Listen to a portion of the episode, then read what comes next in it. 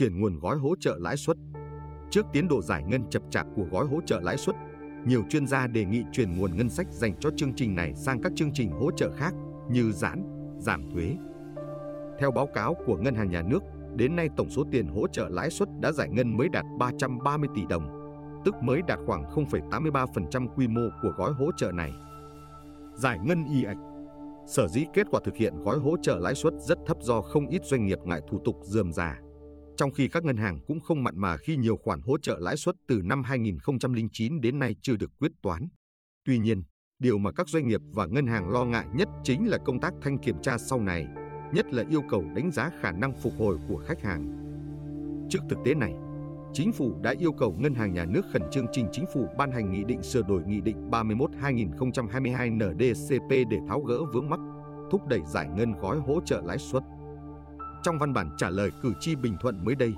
Thống đốc Ngân hàng Nhà nước Nguyễn Thị Hồng cũng cho biết Ngân hàng Nhà nước đã có phương án xử lý,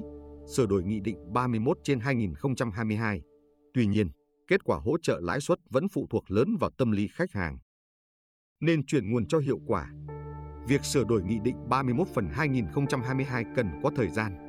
Trong khi thời hạn triển khai gói hỗ trợ này không còn nhiều, muộn nhất là đến ngày ba mươi mốt tháng mười hai năm hai nghìn không trăm hai mươi ba. Ngay cả khi Nghị định ba mươi mốt được sửa đổi chưa chắc đã xóa bỏ được tâm lý e ngại của các doanh nghiệp. Ngân hàng Nhà nước cũng dự kiến,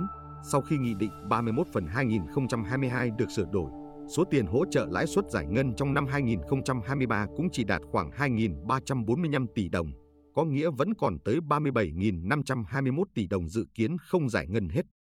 Phó giáo sư, tiến sĩ Đinh Trọng Thịnh, chuyên gia tài chính,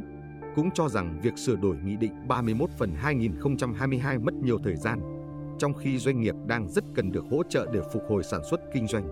Do đó, nên điều chuyển nguồn hỗ trợ lãi suất chưa giải ngân được sang gói hỗ trợ khác như miễn, giảm thuế, phí, lệ phí cho các doanh nghiệp. Ngoài ra, cũng có ý kiến đề nghị chuyển nguồn lực của gói hỗ trợ lãi suất sang hỗ trợ xây dựng nhà ở xã hội, nhà ở công nhân. Bởi theo số liệu công bố mới đây, để đảm bảo mục tiêu phát triển nhà ở xã hội đến năm hai nghìn không trăm ba mươi, cần khoảng tám trăm bốn mươi chín nghìn năm trăm tỷ đồng, chủ yếu bằng nguồn vốn xã hội hóa để hoàn thành mục tiêu đề ra đến năm hai nghìn không trăm ba mươi là hoàn thành một triệu sáu mươi hai nghìn hai trăm căn hộ nhà ở xã hội, nhà công nhân.